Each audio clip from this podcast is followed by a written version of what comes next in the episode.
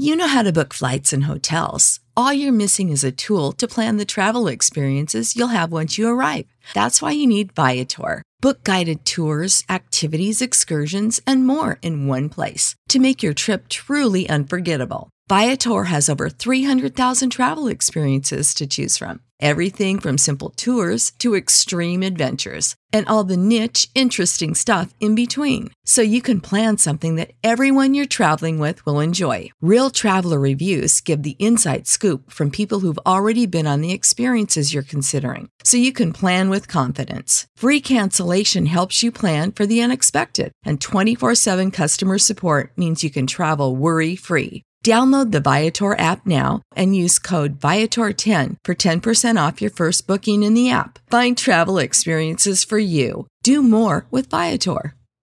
The future is a hefty responsibility and not one that we take lightly, but then taking things lightly has never been what Hefty is about. That's why we've created the Hefty Renew program that turns hard to recycle plastics into valuable resources like park benches and building materials.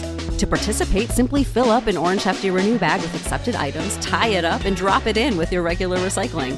That's it. It's that easy. It's time to rethink recycling with Renew. Particular valued resources may vary by geography. More info available at heftyrenew.com. This is Rashawn Evans, and you're listening to the No Nonsense Podcast.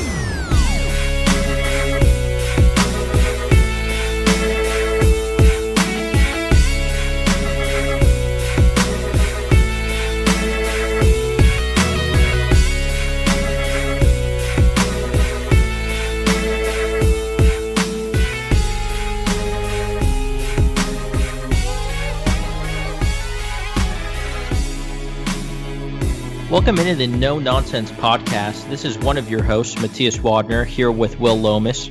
Our normal main host, Luke Worsham, is out sick. Uh, we wish him a speedy recovery, and we're going to try our best to not let this podcast go completely off the rails. Uh, no promises, but we will try to keep it try to keep it on track as much as we can. Uh, make sure to follow us on Twitter and Facebook at No Nonsense Pod and make sure to just subscribe to us on your preferred podcast listening interfaces, be it iTunes, Spotify, whatever you use. Uh, make sure to do that. So during the weekend, uh, the Titans came out with a huge victory against the Colts, uh, something that we kind of expected just because the Colts have been dealing with a lot of injuries. Uh, and, and, both teams are kind of evenly matched, but but it seemed like the Titans had had a little bit more, more momentum going into the game. Uh, but we were still kind of, you know, skeptical of, of of us actually pulling it out just because so many times in the past the Colts have have, beaten us straight up, even though it seems like we should win the game. Maybe like week two this year, Jacoby Brissett's uh, second game of the year um, gets uh, thrown into the starting lineup, and we still can't beat them. Uh, it felt like maybe this would be one of those games, but the Titans ended up pulling it out in the end. Uh, I, I think it was a good win overall. Um, uh, what do you think, Will? Yeah, it was kind of like it, it, to start off the game. It felt like worst case scenario. Henry had like a 20 yard run that he immediately fumbled, and it went right to a Colts mm defender, um, which felt like so many other Colts games we've seen before. Right. But you know, just the end result to win. We were looking this up for the podcast. In the last decade, uh, the Titans have only beaten the Colts four times, and when you play a team twice a year, like that is, uh, that's just it should never happen. It's so embarrassing, and it's never mattered whether the Titans were the more talented team or whether they were the more well coached team or whether they had more momentum. It seemed like no matter what was going on, the Colts were always going to beat the Titans, and it finally wasn't true. And you know Uh, there's been you know people talk about well they were injured. It's like you know the titans were also down to their fourth and fifth corner at some point in that game. So you know it's, it's not like everybody was healthy on either side but what what matters is the titans won finally against the colts. So yeah like it, I, I have very little to complain about yeah, I don't think injuries could really be pointed to as like, uh, oh, but well, you should have beat them because they're injured. Everyone's injured in the NFL, especially yeah. at this point in the season. Everyone's dealing with injuries. I mean, we're down our starting tight end. Uh, we're on our backup quarterback. I, I mean, it, this is just kind of life in the NFL. Uh, but yeah, no, it, it, really was good to to come out with a victory against the Colts and you know, for a lot of this game, it felt like that same scenario where we just, you know, we're going to lose to the Colts again. They they go up 17 to seven, uh, I think, early in the third quarter, uh, and that's when you kind of start feeling. Uh, just, just like you know, it, it's happening again. This is why can't we ever beat the Colts? Uh, but we finally got a couple of breaks. Uh, the team started playing better, but then at the end of the game, we get that that blocked field goal for a touchdown. Uh, that that's one of those breaks that you just need to have in these types of games, especially in division games that are always so so tight, so tightly contested, so um so hard fought. Uh, it only takes one bounce of the ball for you to actually win the game and, and come out with, with a crucial victory. Uh, thankfully, it happened in this game, and it seems like it hasn't happened uh, in, past games against the Colts or, or even in other division games that we've had uh, over the last decade or so.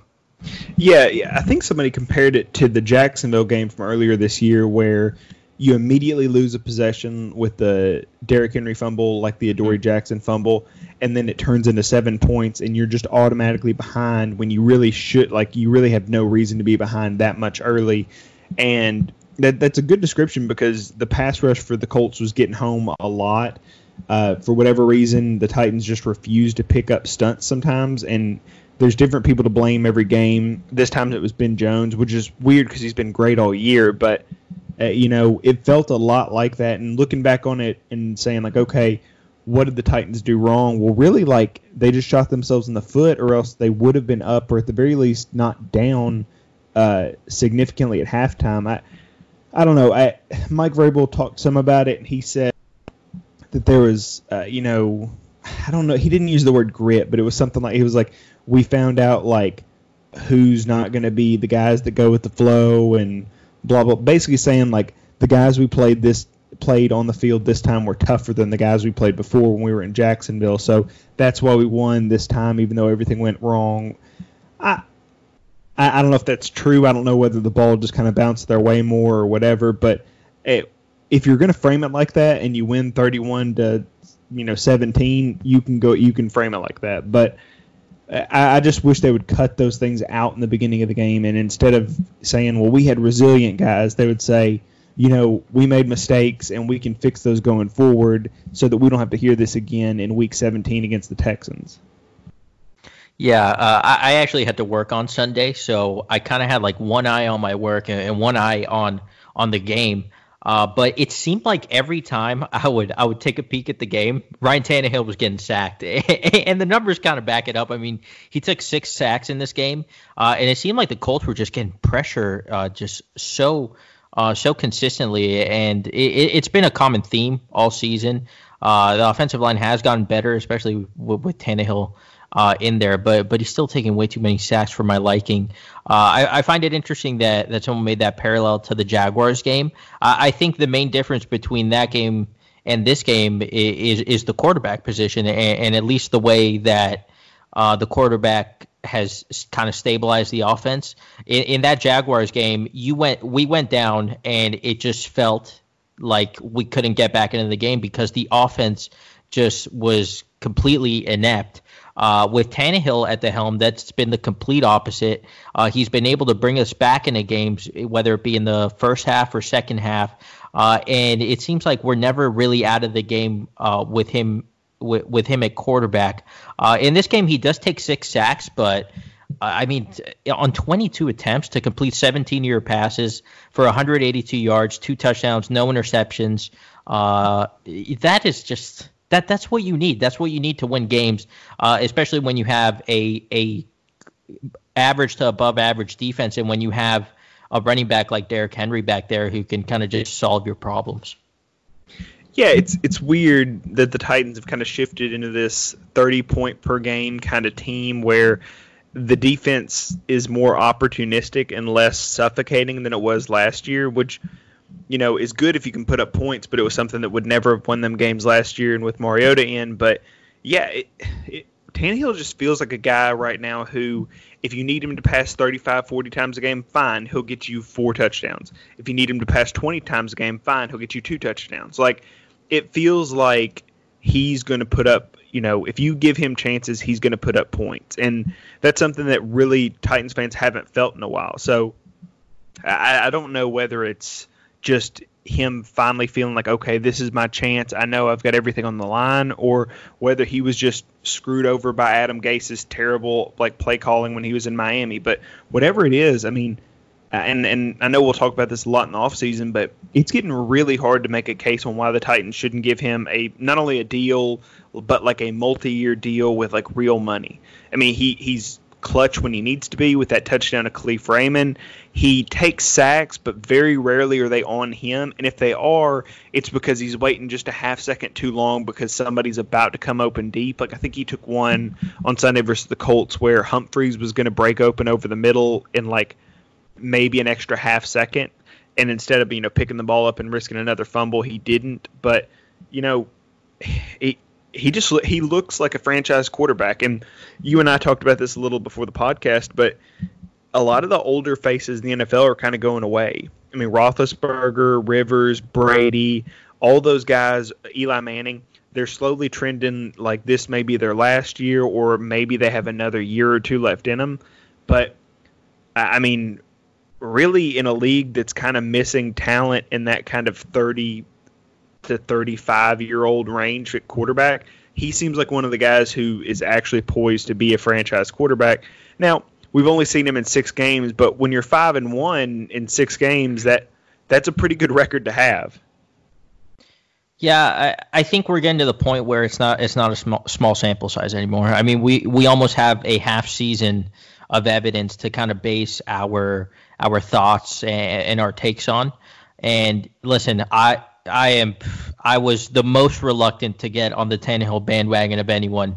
I loved Mariota. I have seen Tannehill uh, in Miami because I live in Miami. I've seen him play on the Dolphins for what was it, almost seven seasons, I think. I saw what he was. I saw some flashes, but he never, never reached anything close to his ceiling. Uh, but this is the best he's ever played, and he's playing like a legitimate top ten quarterback in, in the NFL.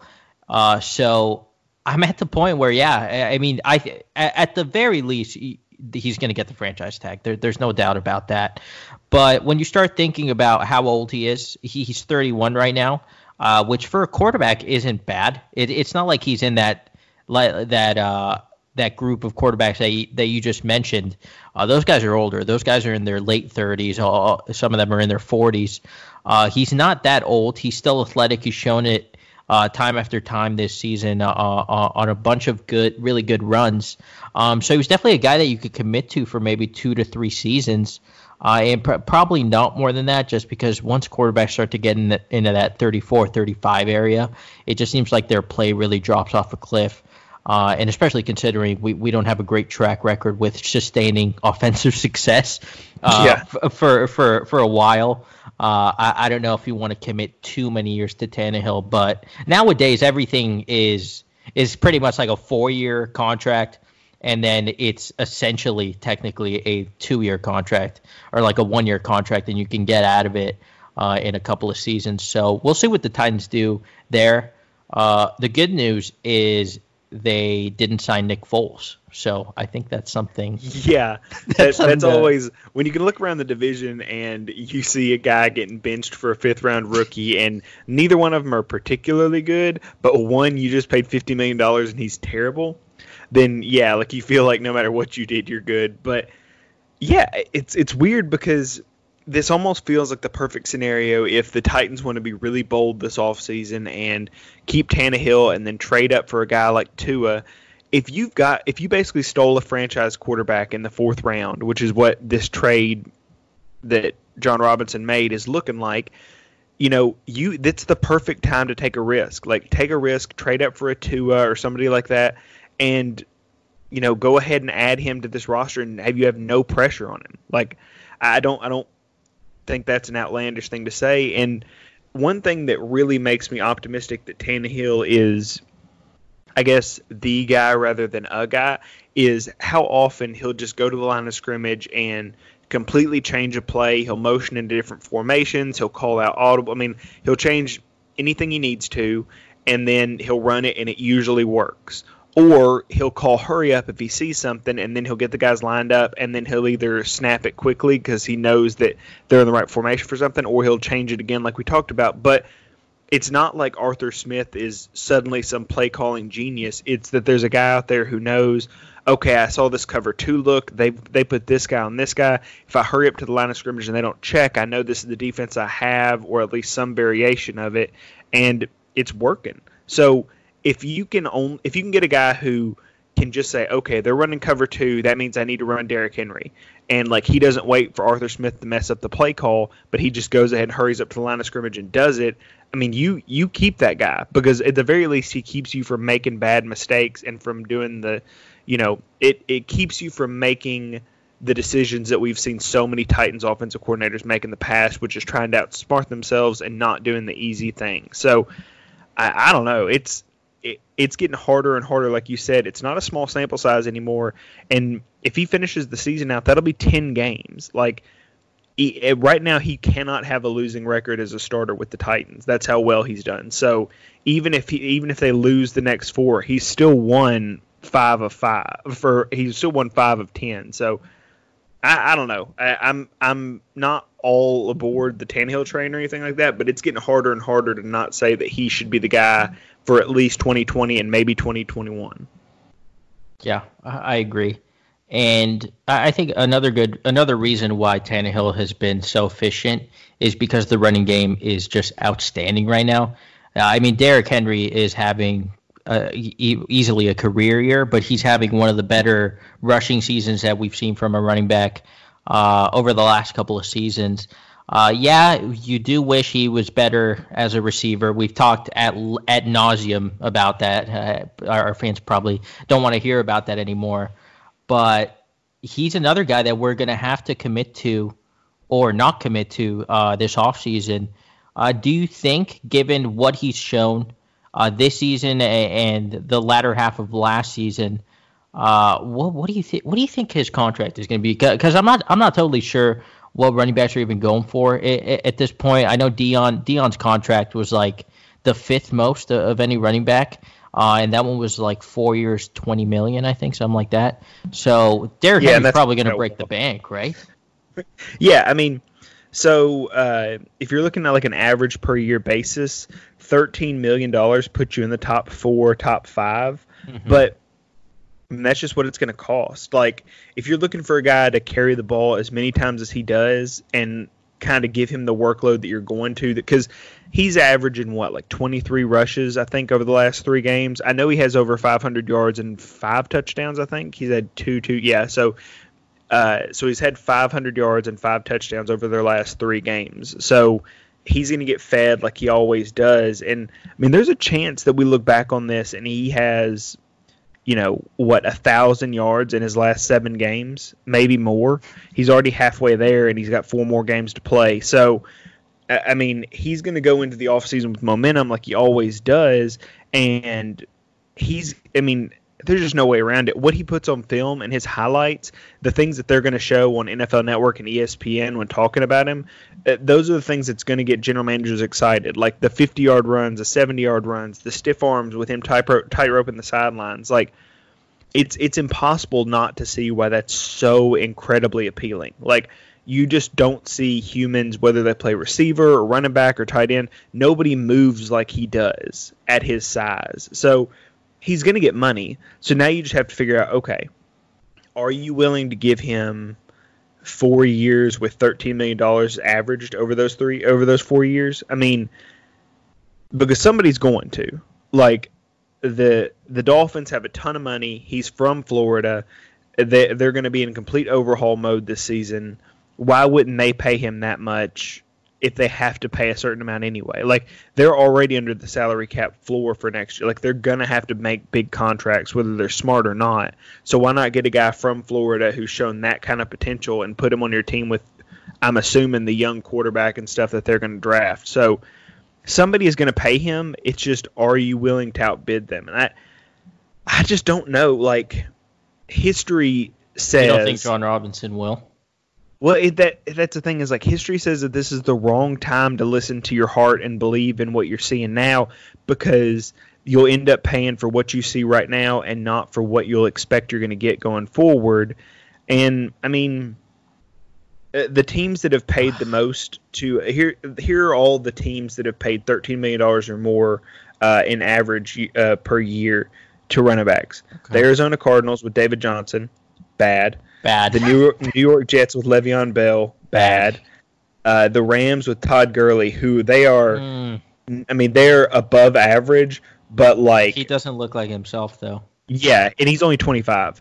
Um, and then Ezekiel Elliott's with the is Ezekiel Elliott with the Cowboys is only 24 years old, but and they should have I paid mean, Dak before they paid Zeke. Yeah, it, so it's like okay, you, everybody can say sure, why not? You'll have money for both, blah blah blah. It's like yeah, you'll have money for both, and it's not the old like Chris Johnson days where like you only you have an owner that's only willing to pay a certain amount. Like you have to pay a certain amount. Like that that's just the rules. So it's not even about that. It's just about you know has it worked for anybody recently? And the answer is no. So I just I don't know. I I would love to see Derrick Henry with the Titans. I think the best case scenario and what they should really try to do is give Tannehill a th- two or three year deal or whatever, and then franchise tag Henry. That way, even if you have to pay him, you know, I guess it'll be 10 million because it's the average of the top five, I believe, is what it is. Um, so that would be somewhere around 11 million, I guess, maybe 12 million. But you give him that contract, and you're only on the hook for one year. You know, you draft a running back on day two or early day three, and you pair him up because you need another guy anyway. If there's a huge talent gap, you extend Henry for another few years or whatever. If not, you you know you just keep the other guy, but I just don't see any way where I don't see any way where Jon Robinson gives him a four year deal, and I don't see any way it makes sense for the Titans to do it. So. Yeah, it's really tough for me. Like, uh, like you said, my heart is saying yes. He's given us so many great moments, uh, and, and, it seems like he's finally turned into a player that could be the centerpiece of an offense. Uh, but then I look around the league and I see Nick Chubb leading the league in rushing. I see Dalvin Cook in the top five in rushing. Uh, I see Marlon Mack uh, in, in the top 10. Uh, Aaron Jones. These are guys that were drafted after the first round and who just got to a decent situation and they're performing probably just as well as Derrick Henry or, or just about a, a, as some of the top running backs in the league. So that definitely gives me pause. And, and, I don't know what I would do if I was Jon Robinson. Uh, it, it, seems like Derrick Henry wants to stay, and, and he's certainly a, a fan favorite. Uh, but Jon Robinson has pretty much been like a, a logic first, common sense kind of uh, GM. So it, it's definitely something interesting um, to to think about what what he's going to do. Yeah, and I will say this: I don't know if I'm just not seeing it or what, but I would expect there to be so many more Derrick Henry jerseys in the stands, and it does not feel like that. Like, really, I don't feel like I've yeah, you know, and I didn't think about it until just now. But you know, you see more, you see quarterback jerseys, and you see, you know, you'll occasionally see like a Corey Davis jersey or a Jurrell Casey jersey or something like that, a, a Kevin Byard jersey. You see those a lot, but like just thinking about Derrick Henry jerseys, I don't know that I've seen just a ton of those, especially for a guy who was at Alabama and then came over. Uh, and and don't get me wrong, I mean fans obviously love him. It's just kind of weird thinking about that now that that's not as popular. And I guess so much of it is because he split touches for so long and he was never really a workhorse. And really he didn't have any huge moments until last December. Mm-hmm. But eh, that that is weird to think about now, but because I, I, I was thinking about it and I was going to say, you know, because of how the Titans are, just in terms of like not having big face of the franchise kind of guys, I wonder if that factors into it, like getting people to the stadium to see a guy that they saw in college, kind of the thing that people talked about with Mariota, you know, a Heisman winner, blah blah blah, that kind of stuff. I wonder if that factors into it at all. But when I thought about that, like I'm not even sure that he's a top two or three guy in like Titans jersey sold. So that's I, I want to look that up later. That's that's in. I wonder if it has something to do with maybe him being a running back and running backs kind of just come and go. Um, and yeah. fans probably don't want to invest in a jersey if they're going to be gone in like two seasons, you know? Yeah, like that, that's that's a really interesting kind of perspective. I don't know. I need to check that like out. That's that's why I bought a Mariota jersey because I figured he would be here. That's for, right because for a decade, and that didn't work out. That that baby's never going out of style. Although if if Derrick Henry gets a contract extension, I might uh I might snap up one of those jerseys because I actually don't have one of the new des- designs. Um, and I don't know who else's jersey I would get. Maybe AJ Brown. I uh, this is a perfect time to segue into uh, the Harold Landry hour, where we talk about how Harold mm-hmm. Landry is amazing and how he needs more attention.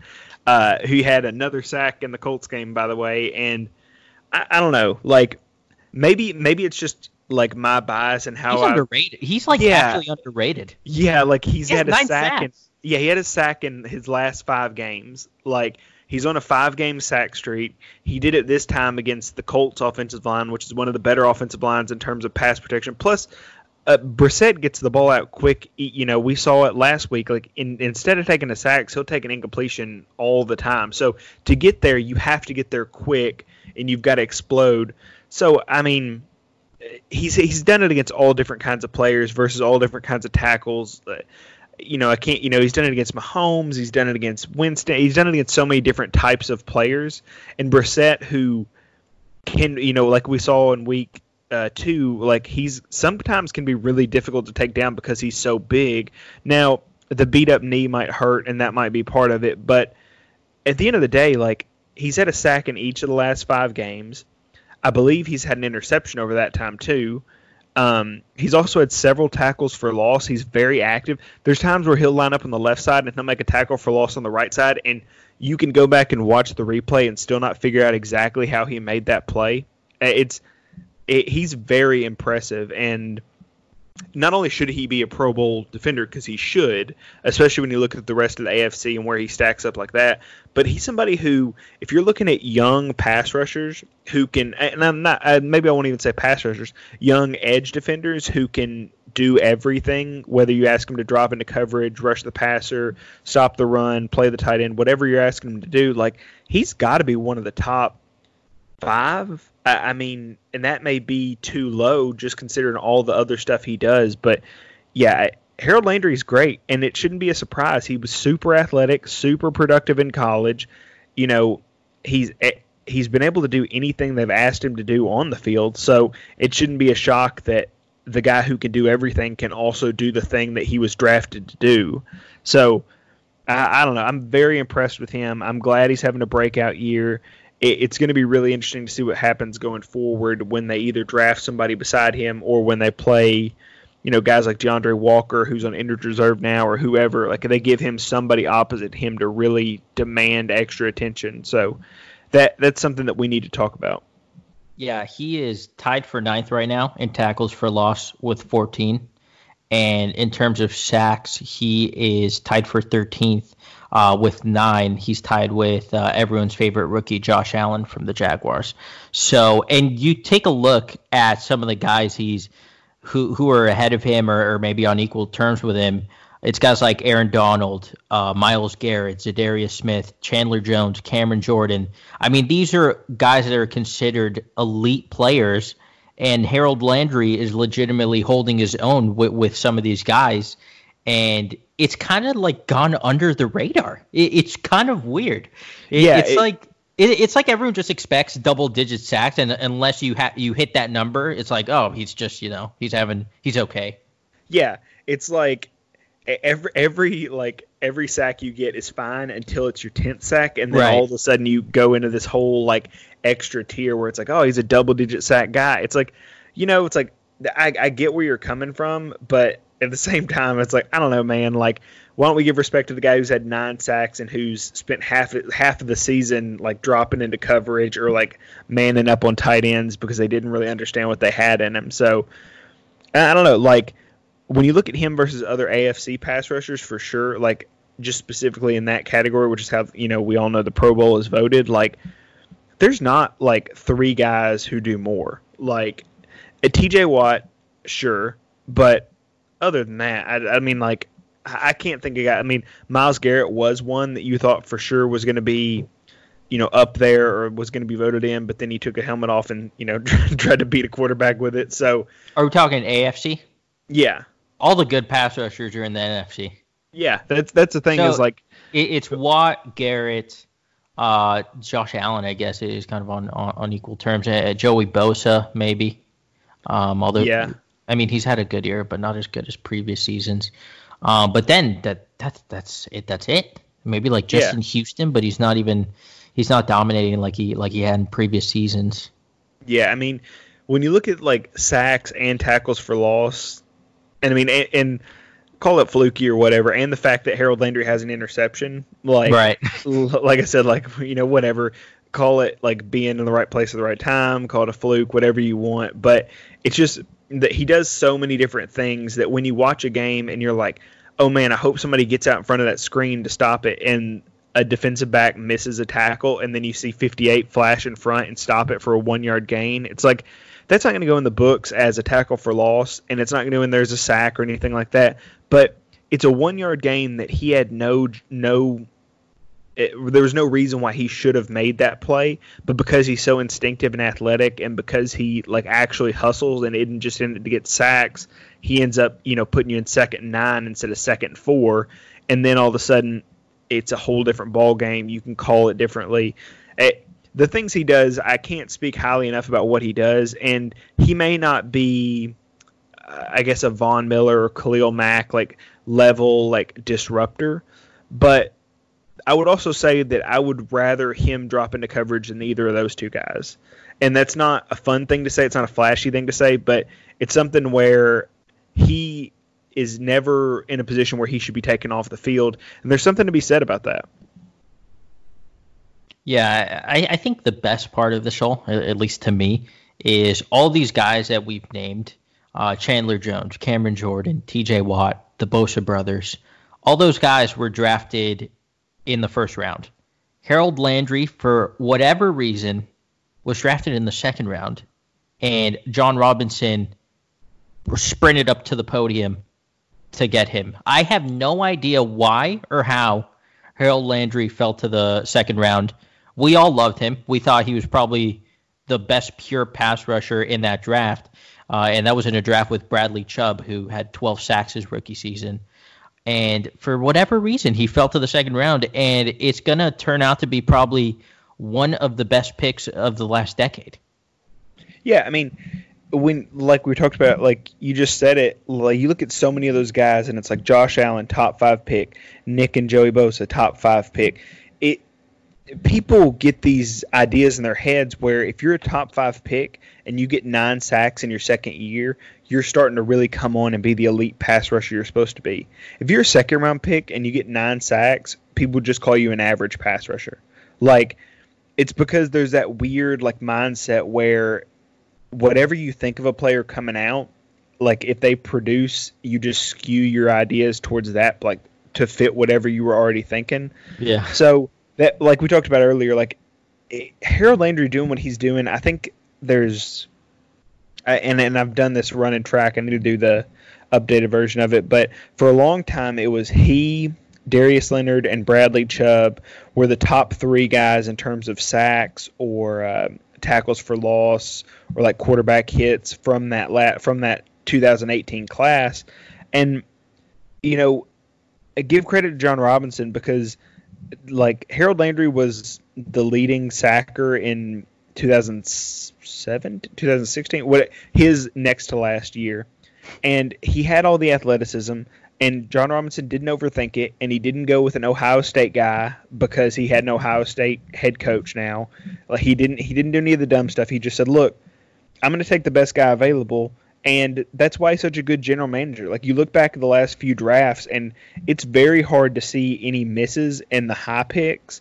I think Kevin Dodd is the only one we talk about as like a guy we wish we could have back. But I mean, he's the reason we have Jack Conklin, Derrick Henry, Kevin Byard, you know, Adoree Jackson, Corey Davis, uh, Jayon Brown, like all, all those guys. And then you add these most recent classes with Jeffrey Simmons and Harold Landry and Rashaan Evans and AJ Brown. Like, I mean, he just stacks good players on top of good players. So, yeah, like Harold Landry, outstanding. He should be a Pro Bowler. But Jon Robinson really needs to get more credit for all the flack he took this past offseason for whatever reason. Probably because he didn't trade for Amari Cooper. But I, I give him all the kudos.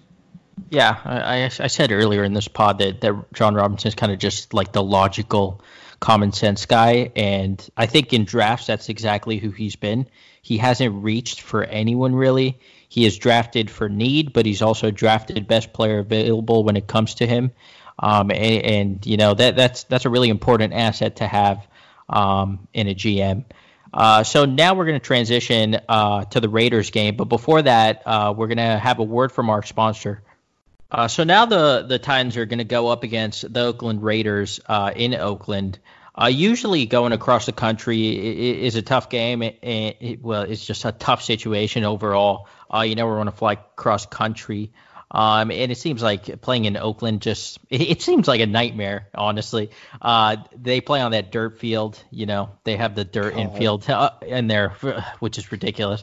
I think this is the last year that that, that, that that's going to be a thing in the NFL. Uh, also, their fans are crazy, so it, it doesn't seem like a pleasant experience. uh, but but teams haven't fared too bad in, in Oakland over the past couple of seasons. Uh, and I mean, we'll we'll see how the Titans do in terms of in terms of a matchup. You know, the Raiders, I don't, they're not they're not good, right? They're they're simply not good. Their their point differential is minus 87 right now. That is that is I think top. That is the sixth worst in the entire league. Uh, somehow they're still six and six. They're still technically in the playoff hunt, but this isn't a this isn't a good team. They have one of the worst defenses in the entire league, uh, and it's kind of crippling them because Derek Carr has never been a guy to really carry an offense. Yeah, I mean, going back to their point differential, they're what like at seventy four. They're, they're losing their last two games to the Jets and the Chiefs. They lost seventy four to twelve combined. 12. Yeah, like yeah, just like an absolute, just like oh man, like the closest of the two of those, they only lost. Oh, sorry, no, I guess both of them they lost by 31 points. Mm-hmm. So that's that's not good. I, I, don't, especially when one of them is to the Jets. Yeah, one of them just lost the to Jets. the Bengals. Yeah, an Adam Gase led team. Uh, so yeah, like they're they're bad. Uh, Derek Carr, man, like I don't.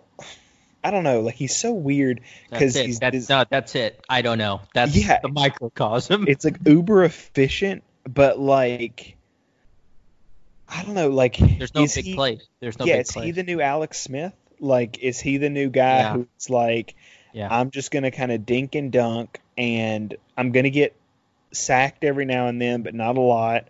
I'll turn the ball over a little bit, but not a lot and I'll score, but not a lot. So it's like it gets put all on the defense, and then when your defense allows 40 and 34 in back-to-back weeks, you can understand why that didn't work.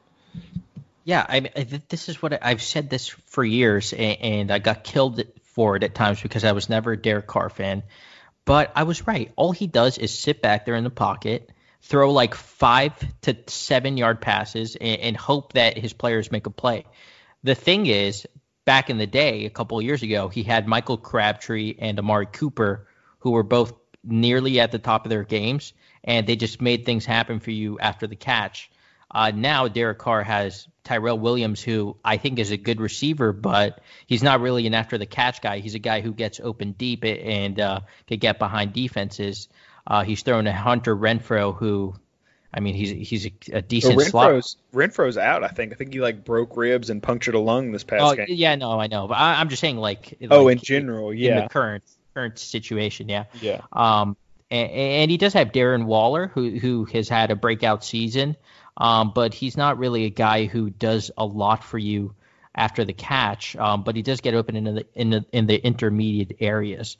Um, but Derek Carr just isn't someone who he doesn't you know, he doesn't scare you. He he has 16 touchdowns to eight interceptions.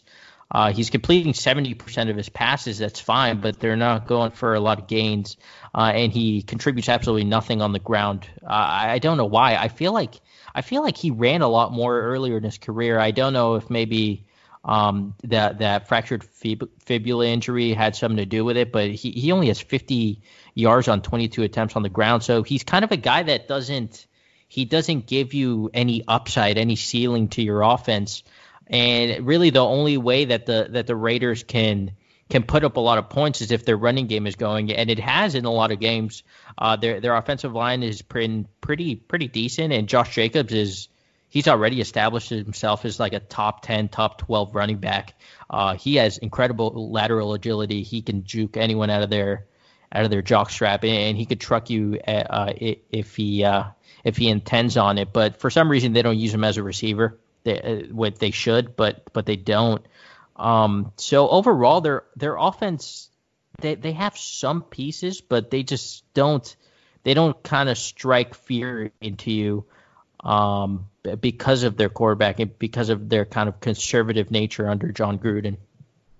Yeah, it, I don't want to say it's a lot like the Titans under Mariota or anything like that, but their script is like you need the quarterback to play a decent game, like pretty conservative, don't turn the ball over, and then you need the running back to break out and you know have a big game. So yeah, I don't know. Like, I think Derek Carr was more mo- mobile, but like like you said, maybe that's just something I'm thinking about now. But yeah, like something about that image of him like crying or whatever it was, like when he got right. hit and banged up real bad, like something about that, like in my head, like that's just the turning point of any mobility he had. Like it was just gone after that point. So, and and maybe that's just me conflating two different things, but I don't know. Like, I'm not.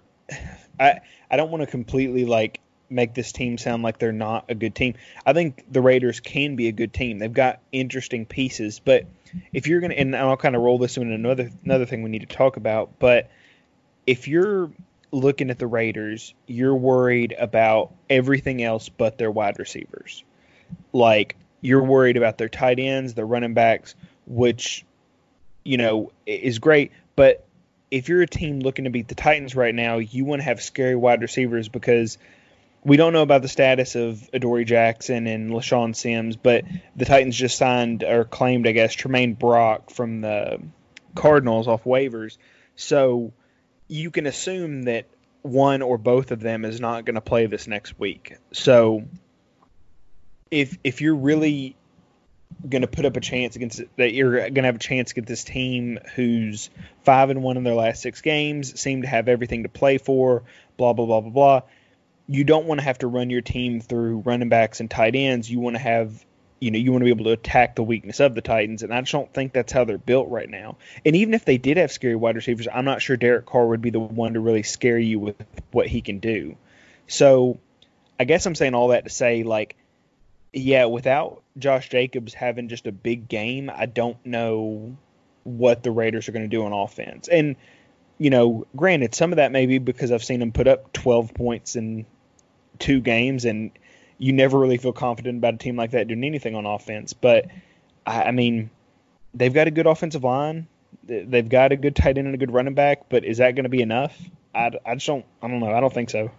Yeah, I mean, Darren Waller was was actually a, a receiver in college, uh, and he's a converted uh, converted receiver to tight end.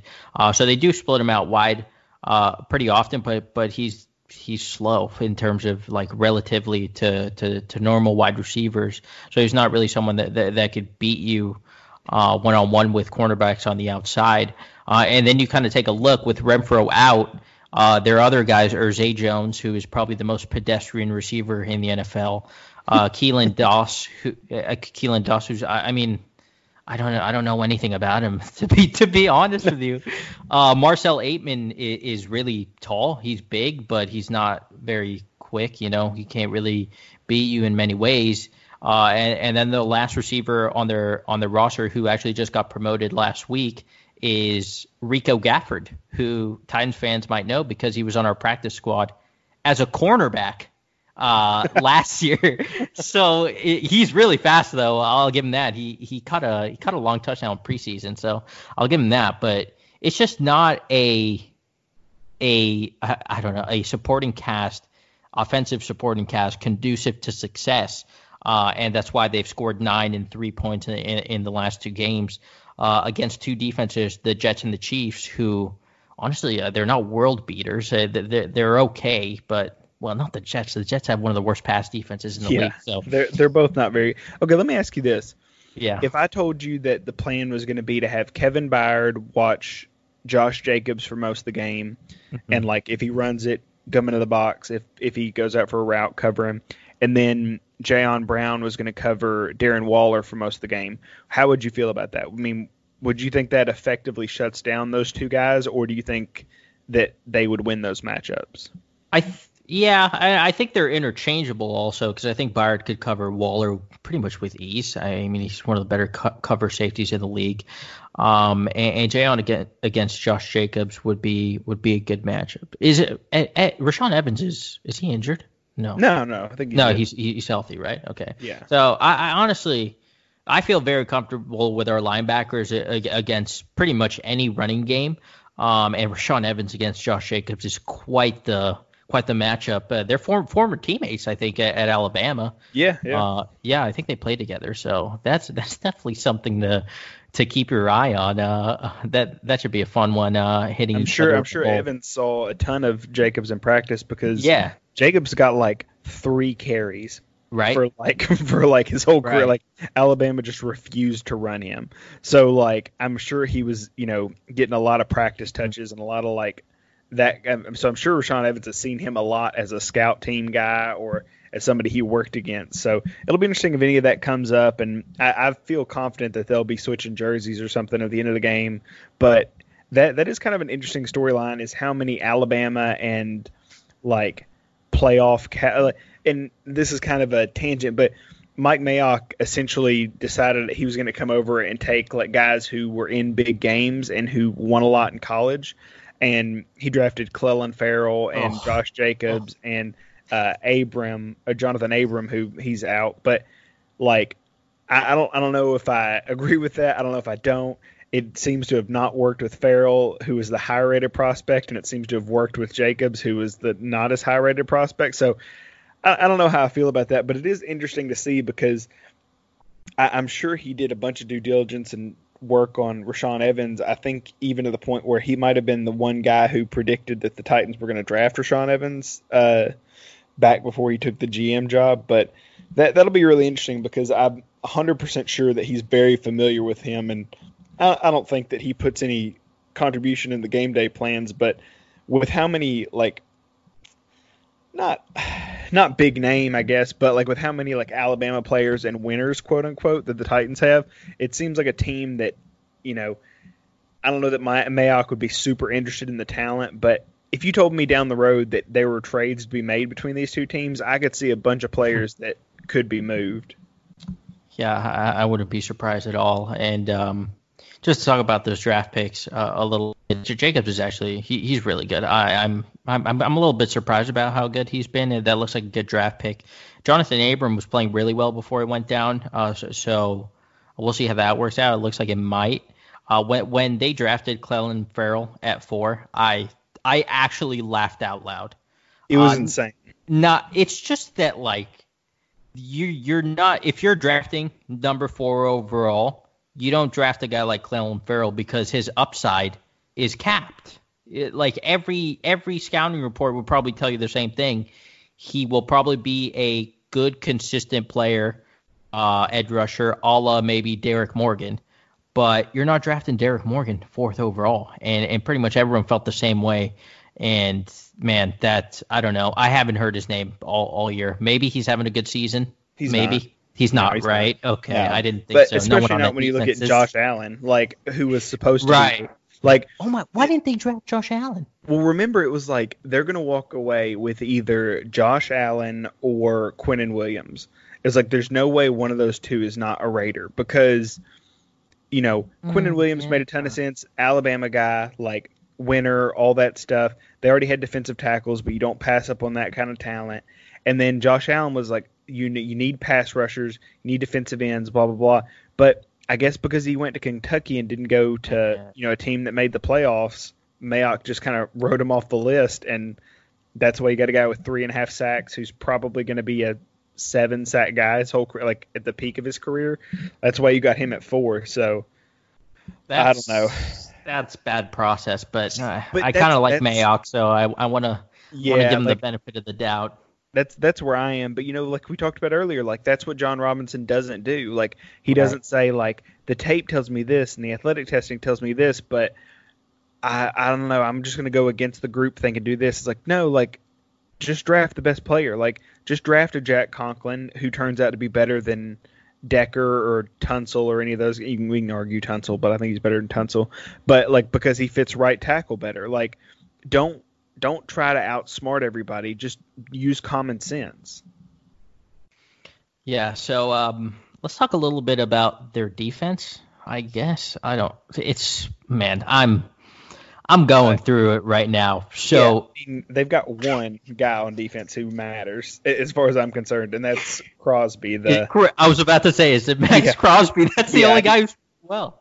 Yeah, he he looks like a stud. Like I, I I'll and I really wanted the Titans to draft him. Yeah, I did. But too, like, I mean, I think it was like the third round or something. Like, I don't think I had that high of a grade on him, but fourth round I mean, they drafted him. Yeah. Yeah, he like he was fun to watch. He's like got this really like long limbed, kind of leaner frame, but he was a good pass rusher, and that's exactly what he is now. Yeah. Like he's kind of the opposite of what Clelin Ferrell is. Like, mm-hmm. and and one of them is drafted a better edge in the yeah, fourth round than fourth overall. Signi- yeah, significantly better edge several rounds later. So, I mean, I guess it all works out in the end. Like they got their really good edge and they got a really good running back or whatever, just not how they wanted them to come out. But yeah, like he's the guy that scares me the most, and he's the guy I'm most interested in watching. Like, I hope the Titans win forty to zero, but like outside of that, like I'm really looking forward to watching Lewan and Conklin take on Crosby. So that that'll be very interesting. Other than that, I don't. This I is, mean, this team is the biggest smorgasbord of like castoffs, NFL castoffs I've ever seen in my life. This defense, at least, they have Curtis Riley, former Titan, uh, former Giants, Will Compton, former everything, former Titan as oh, well. Yeah, boy. Yeah, Will Compton's on this team. Um, Preston Brown has been in it some places too. Johnathan Hankins, Dion Jordan. I mean, they also oh, have yeah, they have Dion Jordan. I forgot about that. Uh, yeah, their top two safeties are on IR: Karl Joseph and Jonathan Abram. Their starting middle linebacker is suspended for the season, Vontaze Burfict, because he's a terrible human being. Correct. And it is this is this defense is, is, horrendous. If if the Titans don't put up 30 plus points, yeah, I shut it down because well, they really should. It's so weird because like they've got really good defensive tackles, like PJ Hall, Maurice Hurst, and uh, Hankins. Like those are good defensive tackle. That's a really good three man defensive tackle rotation. Like if you want to run three man defensive lines with two edges, like I can see that working out really well for you. But like if you get past that, like and of course Will Compton, like re- respect to the boy, but like if you get past the first line of that defense, like and you're Derrick Henry, you've got to assume you're scoring, right? Like there's nobody on that second level that you're like, oh, that guy's going to take me down. Well, I like, think that's why their run defense has actually not been horrible for the duration of the season, and it's probably because those defensive tackles are, are solid. Um, but then you take a look around, you look at the secondary, and you're like, okay, well, why are we going to run the ball? We might as well just throw it all over you because you can't stop it. Yeah, once again, that's why I'm glad we have uh, Tannehill instead of Arthur Smith because Arthur Smith would attack your strengths and ignore your weaknesses. HB dive, baby. Let's yeah, go. Yeah, we would run trap and and halfback dive and ISO a hundred times if it was up to him. But so that'll be good. So I mean, I guess if we're like let's just like walk through this. If we're gonna say what the like ideal game plan for this game is, it's a bunch of those stretch outside runs, basically try to hem those defensive tackles in with cut blocks and reaching them when you can, and then try to work to the second level. And then if they over pursue, you change that and you cut up field and you let Henry do that. And then off of that, you run some bootleg and stuff like that. That's and that's the strategy they've gone with the past two weeks. But that strategy seems to work. So I I don't know like it seems like they're not going to have anything that forces the Titans to change what they're doing. It's interesting you bring that up because I was actually thinking about this. For some reason, I was I was in my bed last night and I was thinking about this and I was like, dude, you know my favorite play in the NFL is? Just a stretch run. It is just beautiful sometimes when it's blocked perfectly and you get that running back to the outside of the outside of the tackles. Oh my god, it's beautiful sometimes. And especially when Derrick Henry's running it it yeah. is. It's a work of art, and, I do think that's how you would attack this team. Well, there's been plays um, this year where they've had, uh, uh, for for whatever reason, the Titans are just better running behind Conklin. Like maybe mm-hmm. that's just on inside plays, and maybe it's just when I'm like really focused on it. Like it seems like he's always winning his matchup, but part of it's because he's always winning his matchup. He's but like, he's very athletic. Yeah, like he like for for being as like wide built as he is, he's very athletic and like he, he looks like the guy that won the All Pro in his rookie year. Like it's like if you get if he gets your hand or his hands on you, like it's done. Like it's he's not letting go, and nor should he because he's got you. Like there's nothing you can do about it. So that's really fun. But what that really sets up well for is when the Titans run that like outside zone left and they run it behind Lewan, and everybody tries to get out in front of Lewan because they knows he's too they know he's too athletic to like beat heads up. If he can do, if they can do that, it opens this big cutback lane that Conklin has been basically sealing off too, where it's like, okay, if y'all all over pursue, it leaves me this huge cutback lane, and Conklin and Nate Davis like quietly open the B gap wide open, and there's going to be play, maybe not this game, but there's going to be a play where he cuts that back and it's just like wide. I mean, like he's going to run for like a 70 yard touchdown. And like he's already made some plays off of that before, mm-hmm. but like against the Colts, like it, in maybe it's just recency bias, but it seemed like the left side could do no wrong with Saffold and Lewan. And that makes me think that people are going to start trying to beat that more and try to you know cheat over to that side to make sure they don't get beaten like Colts did, and it's only going to bite them when they start cutting back against that towards uh, Conklin's side. So I don't know, like I, it's it's nice that the run game's hitting like it is, and to still feel like there's something in their back pocket where they have big plays that they're not hitting yet. Yeah, I, I think that's enough uh, talk about the Raiders. They don't they don't deserve they don't deserve more yeah, than that. that's that's probably we probably covered everything we need to cover, and we know that when we play them that they're going to put up 24 on us, and we're going to have to beat them 31 to 24 because that's what the Titans do. Dude, if we lose this game, just God. But we say that every week, so yeah, we'll see what happens. Uh, now let's get to the most important uh, segment, uh, the stop the nonsense segment. Will, if if you will.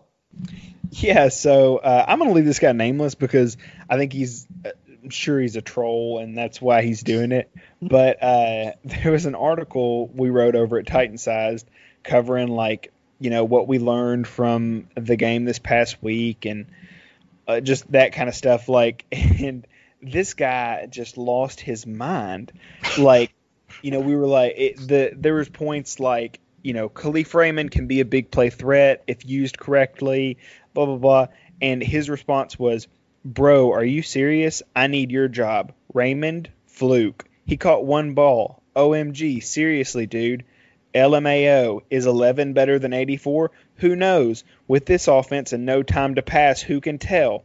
Yeah, Davis dropped a drive killer, but Tannehill, spelled wrong, only completed what, 15 or 16? Not even saying how many passes were thrown total. The offensive line sucks. Duh. 50 sacks, really? Like it's it's all the punctuation is insane first of all. and then and this goes on like this is one of those where it's like click to see more. Like that's how long the comment is. First of all, understand that I was as big of a Mariota supporter as anybody. Like I think Matthias was too. Like we we liked him. That's not that's not what this is about. Like but these people who skew so far the other way that they've like been completely soured on the franchise as a whole or that anything the franchise does right or anything positive you point out about them is only because they're only trying now is such a weird space to be in. Like it, this idea that the Titans were sabotaging Mariota doesn't make sense because if they were, they would all be fired anyway because they're intentionally losing games, and that benefits them in no way at all. And second of all, like, I, I just don't understand. It's like if a guy catches, so Raymond caught what, like a 40 yard touchdown pass to basically seal a win against the Colts. Like, and that's after catching another like 40 plus yard pass against the Chiefs, I think. Like you're allowed to be excited and say, okay, that guy does seem like a big play threat, when for years we would see one Taywan Taylor catch of over 30 yards in a season and we'd be like, "Oh, he's almost going to break out." Like don't just just look at the things in front of you and it's okay to be positive when your team is on this 5 and 1 streak and the offense is I think number 2 in the NFL is that since Tannehill started uh in points per game like I I don't know. Like the people that are that negative and like anything positive you say they immediately put down and they just want to like bask in like the potential of an 8 and 8 season or something at this point. I don't know, man. Like I just we cannot relate. Yeah, I mean there was there was a point this season after Mariota got benched, um, and honestly, even when we when we lost to the Panthers, got smoked by the Panthers, I was just like, dude, I I'm so sick of this franchise, whatever. But like here I am back. I, am in the playoff. I'm in the playoff. We're in the playoff, and I'm pumped. Just I mean, because I'm a Titans fan, I want it, us to win, man. It was like, hard. I, like I mean, we we all had like that. I, I, don't know if it's like withdrawal. I don't know what we'd call it, it but depressing. Yeah, it was just depressing. Yeah, yeah, it was so depressing being two and four, like because it was so many like. Okay, we beat the Browns, then we lost to the Colts. It's like, oh, that sucks. Then we beat the Falcons. It's like, all right, two and one. Or no, no, no. Then uh, then we lost to the Jaguars. Sorry. So it's like, all right, one and two. Like we need this game versus the Falcons. Win versus the Falcons. Mariota throws three touchdowns in the first half, and they pull off. Then it was like, all right, against the Bills, they're a tough defense. We lost a tight game, fourteen to seven. That sucks. And then you you're like, okay, this Broncos game, like this is going to be it. Like we're going to get back to 500, and then we're going to like really settle in.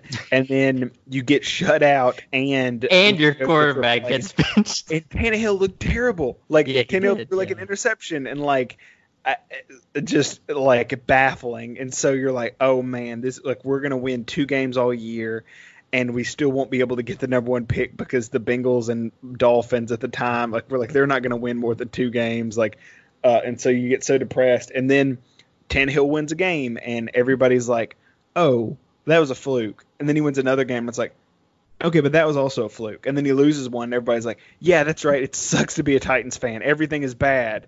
And then he wins the next three, and people are still like, "Yeah, it sucks to be." I'm like, "No, man. Like, they're doing things. Like AJ Brown looks great. Derrick Henry looks great. It's like it's not like we're acts like they're accidentally dropping the ball in the end zone and we're picking it up for touchdowns. Like we're scoring a lot of points at a high clip. Like be excited. It's okay. Yeah, yeah. Take take, take the hate out of your heart. It's it's okay. Just enjoy enjoy the moment. So my stop the nonsense is courtesy of Will because I seemingly can never find anything. uh, so he pointed me to this to, to this Ian Rapoport report uh, that the Texans are not planning to hire a general manager for the 2020 season uh, because they're uh, they're pursuing they, they were pursuing Nick Caserio, uh, the Patriots' top executive, uh, in the offseason, and I, I, don't remember what happened. Did he say no to them? He probably said no to them. Uh, or like Bill Belichick didn't. No, you know. Yeah, Bill Belichick was like, "Y'all didn't ask me, and I'm gonna yeah. essentially like sue y'all for for picks." Yeah. Yeah, and uh, I don't know if you saw. Did you see the handshake between Belichick and Bill O'Brien uh, on Sunday night? Yeah, no. Bill Bill Belichick was gonna was walking right past him, and then oh, Bill man. Bill O'Brien at the end was like, "Hey, hey, hey." And then they actually shook hands, but it was clear Belichick didn't even want to see him. Golly. So that was funny.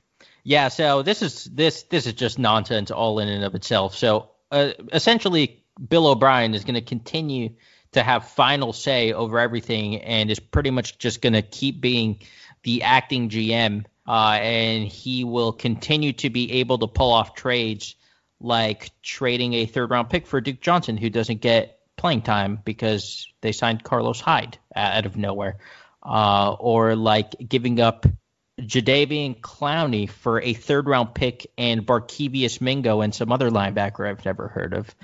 It's this guy, that guy is first of all, I don't think he's that good of a coach. I think Deshaun Watson and DeAndre Hopkins have pretty much, and his defensive coordinator, who has somehow like made them a respectable defense.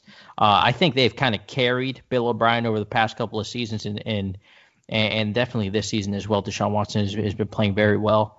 Um, he just has no credibility as a GM. I don't I I don't know can you name a single good move that he's made?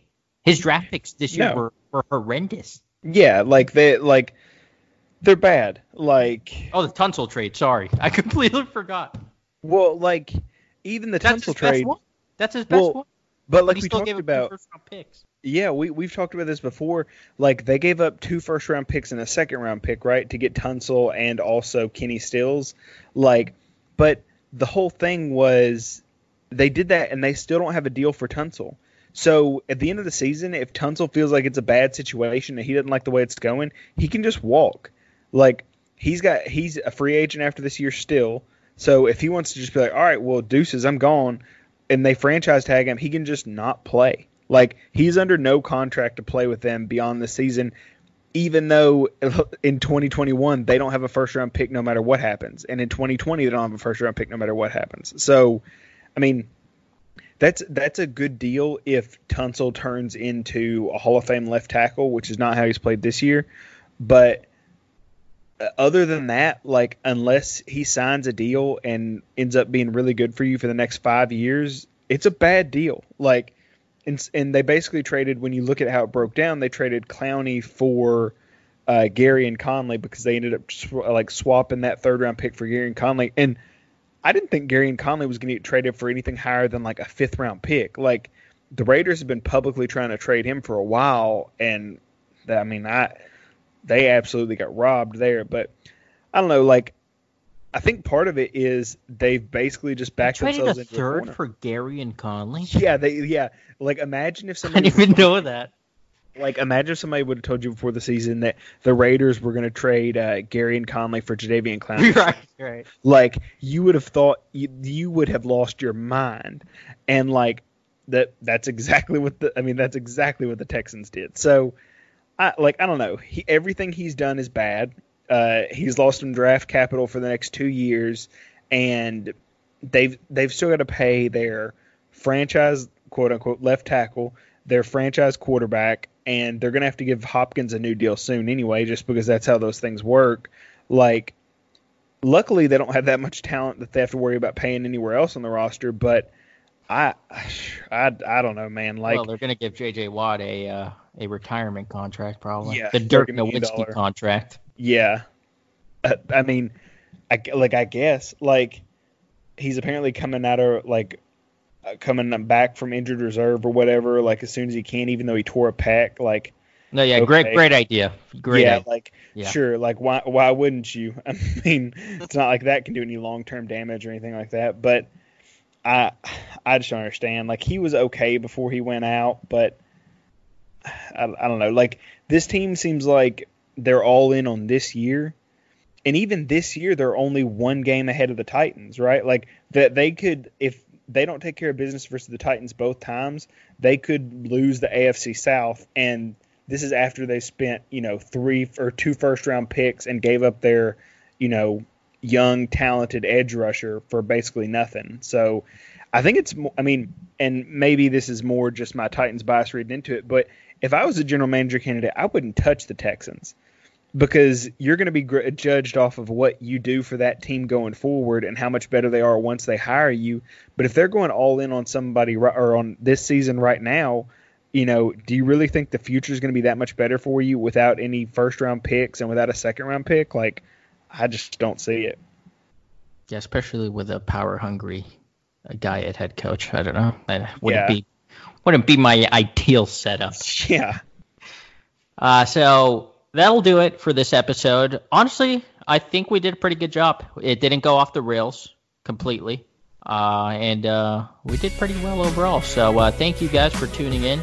Luke will probably be be back next week unless his sickness is is worse than anticipated. We hope not. Uh, thanks for listening in, and uh, see you guys next week.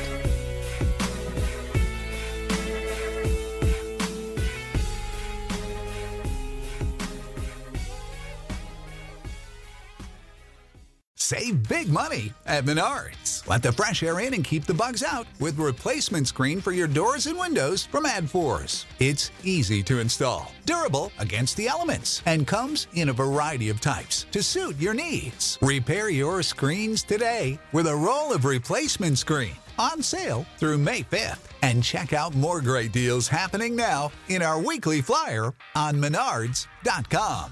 Save big